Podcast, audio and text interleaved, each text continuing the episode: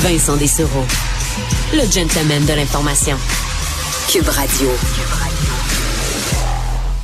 Bon, le point de presse aujourd'hui de 13h, je était suivi par euh, tous les Québécois parce qu'on s'attend tous à des douches froides dans les prochains jours sur le temps des fêtes, des gens au travail qui doivent euh, s'arrêter, les enfants et compagnie. Euh, dans ceux qui ont vécu des casse-têtes à n'en plus finir dans les bon presque les deux dernières années, c'est les propriétaires de cinéma. On sait que là, bon, tout ça ferme, les casinos et autres, là, mais ça inclut les cinémas. assurément une nouvelle déception, alors que ben, ça reprenait là. C'était intéressant. Moi-même, j'ai retourné retourné au cinéma pour la première fois depuis le début de la pandémie récemment pour aller voir Dune. Euh, là, euh, ben, il y a plein de films excitants qui commençaient à sortir. C'était des bonnes nouvelles. Et voilà qu'on fait un solide pas en arrière. On en parle avec le propriétaire des cinémas Goudzo, Vincent Goudzo. Monsieur Goudzo, bonjour.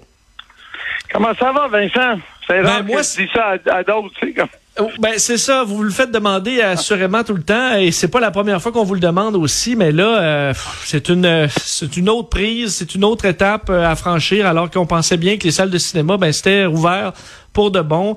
Euh, comment vous prenez ça?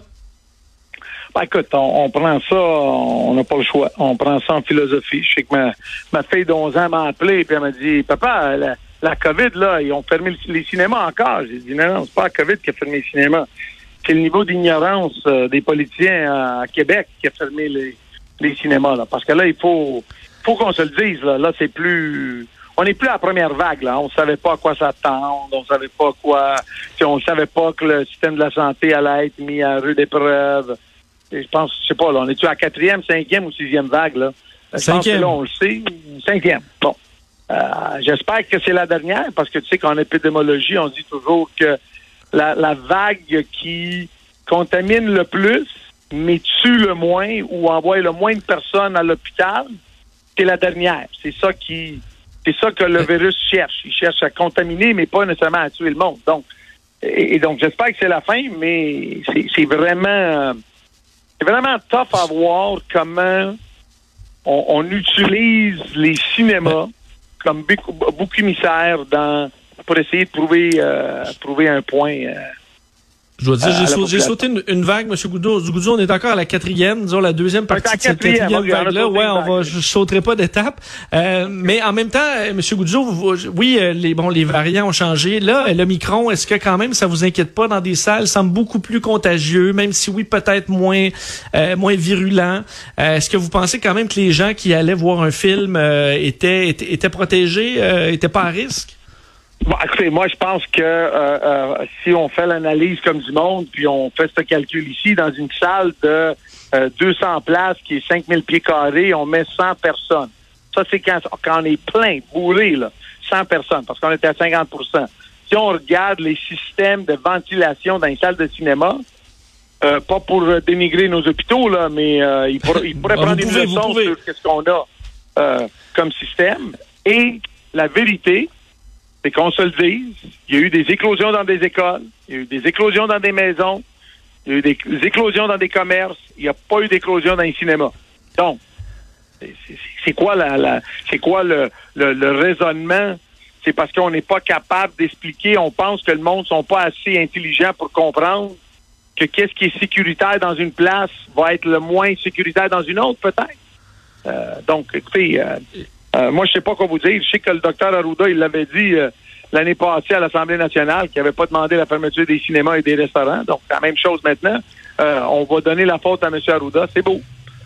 mais là, j'assume que la, date de là, ou l'heure à, 10 heures qu'il faut fermer les restaurants, j'assume que ça, c'est le, préambule à me dire jeudi qu'il va y avoir un couvre-feu à 10 heures. C'est ça, là? On, on me prépare pour l'annonce de jeudi déjà, là. Euh, et, je le disais, vous, ça arrivait, un, ça arrivait un bien mauvais moment parce que là, c'était reparti pas mal. Les cinémas, euh, au début, là, quand vous aviez ouvert, c'était difficile d'avoir des films. Tout le monde attendait. Mais là, euh, on voyait les chiffres de Spider-Man en fin de semaine. Ça avait aucun bon sens. Des records après records, entre autres aux États-Unis. c'est fort dommage là, pour vous de perdre dans cette envolée-là.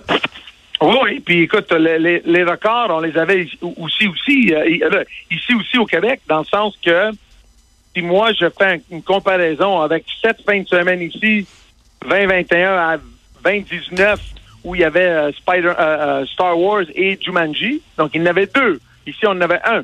On a fait 8% de plus cette fin de semaine que il y a deux ans. Donc, c'est sûr que le retour au cinéma était voulu, désiré, et on le sait, là, c'est les films que le monde va voir. Le vrai problème, c'est qu'on a eu trois jours de Spider-Man. Là, on va perdre The Matrix, on va perdre Sing, on va perdre euh, The Kingsman. Puis ça, ça va sortir dans quatre semaines ou six semaines, nous, ici au Québec. Est-ce que le monde va être aussi emballé, aussi intéressé d'aller voir un film qui a été euh, peut-être piraté, peut-être euh, downloadé, peut-être n'importe quoi. Ouais. Et donc, c'est là où est le problème. Et, et comme je vous dis, moi, là, j'ai pas un problème. Écoutez, euh, pour ceux qui le savent, euh, qui le savent ou le savent pas, mon, mon geste de philanthropie le plus grand, c'est de remettre de l'argent aux urgences dans les hôpitaux de Montréal, Grand Montréal. C'est ça qu'on a toujours fait, la famille Goudzo, puis on le fait. Donc, le milieu de la santé, là, c'est important pour nous. Je me suis fait même engueuler par un, ministre de la Santé une fois que je donnais trop d'argent, puis, puis je donnais un problème parce que je, je, faisais faire trop de, de, de tests euh, euh, et tout ça là, à, la population. Donc, mon problème à moi, c'est que vouloir vanter ces personnes-là, c'est nos anges gardiens, c'est ça, c'est ça, c'est ça, mais pas avoir planifié que ça allait arriver. Parce qu'on le sait, hein, le, le- le- le ministre Dubé nous l'a dit là, au mois de septembre. Il va falloir commencer à s'habituer à vivre avec. Il va falloir changer nos, notre barème de préoccupation.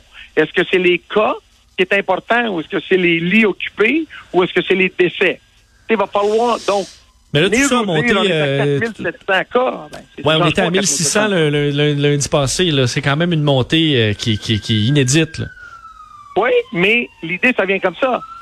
Mettons qu'on serait à 10 000 cas, puis on serait à 500 personnes dans les hôpitaux. Est-ce que ça, Oui, mais c'est- on vient, on vient de doubler, on vient de doubler dans les hôpitaux en, en deux semaines. On était à 200, on est à 400. Euh, vous savez à quel point tout le monde est, euh, est fatigué. Il y avait quand même quelque chose à faire parce que là, euh, selon euh, Oui, l'INES, mais- le 8 janvier, euh, on n'a plus, on n'a plus de lit. Là. On met les gens euh, dans des tentes. Là. Mais, mais justement, on aurait pu prendre une école, une vieille école, la convertir en hôpital temporaire, faire planifier que... Oui, parce que ben, ils peuvent prendre vos là, salles parce qu'elles sont, elles sont bien ventilées au moins. Puis ça, ça semble être quelque chose que le gouvernement comprend pas très bien, euh, la, la, Ben- la- la ventilation. hein. Mais c'est pas seulement le problème de la ventilation. La vérité, ça vient comme ça. C'est, facile aujourd'hui de nous dire 400, 400 lits occupés, c'est dangereux. On est déjà, on est à 50% Moi, je voudrais savoir, décembre 2019, décembre 2018, décembre 2017, c'est quoi le taux d'occupation qu'on avait dans les hôpitaux? Est-ce qu'on était débordé comme on est là? Si oui. Donc, faut regarder c'est quoi vraiment l'impact de la COVID. Parce que moi, je vais vous dire une affaire. Moi, j'ai été dans des hôpitaux d'urgence parce que j'étais me faire faire des tests là, puis j'étais convaincu qu'on avait vidé l'urgence pour désinfecter quelque chose parce qu'il n'y avait pas un chat là-dedans. là. Et donc la question, je dis pas que c'est pas vrai qu'il y a 400 lits d'occupés, ça j'ai pas un doute, mais est-ce que 400 lits d'occupés dans les urgences au Québec, est-ce que c'est un problème? La seule mode de comparaison ou la seule mode que je peux vous dire oui ou non, c'est que c'est quoi qui était dans le passé si on était à 800 lits occupés en 2019, puis on est à 400 maintenant, ben, peut-être euh, peut-être on a moins un problème parce que la Oui, mais je pense, euh, ouais, mais je pense, Ouais. Monsieur si on est à 600 stable, ça inquiète moins le gouvernement que de passer de 200 400 dans 10 jours. Là. Oui, mais ça, encore une fois, l'idée, ça vient comme ça. C'est qu'il faut toujours se demander le numéro ultime, c'est lequel? C'est quoi le numéro qui est le plus important pour nous? C'est-tu le nombre de décès, c'est le nombre de lits occupés ou le nombre de cas? Ben, ça a toujours été hospitalisation. Là. Hospitalisation, Ah, alors. euh, faut pas choisir entre un patient ou l'autre. Parfait. Et là, ce qu'on nous dit, c'est le 8 janvier prochain, on est obligé de faire ce choix-là de, ben, toi tu vis, toi tu meurs, t'as pas de, on peut pas t'intuber. C'est ce qu'on est dit, là. ça, ça, j'ai compris ça, Vincent. Sauf que tu réalises que dans les trois chiffres qu'on parle, le seul chiffre dans lequel on a vraiment un, un- un- comment je pourrais dire, une possibilité d'affecter, c'est celui-là des lits. Donc, un gouvernement peut pas, lui, déterminer combien de monde vont le pogner, peut pas déterminer combien de monde vont mourir, mais lui peut déterminer combien de lits qu'il va avoir. Puis Ouais, quand il savait qu'il y avait là. 800 lits, qu'est-ce qu'il a fait? Il n'a pas rien fait pour augmenter le nombre de lits à 700 ou à, ou à 3000. Qu'est-ce qu'il a fait? Ben, Il il puis des, il offre des primes. Il offre des Oh, primes pour amener Non, du non, monde, ça marche, ça marche ça, pas c'est beaucoup. Euh, Goudzo, ju- Ben, juste avant, en- on les taquine. Vincent, avant, on les taquine qu'on veut les obliger à se faire vacciner.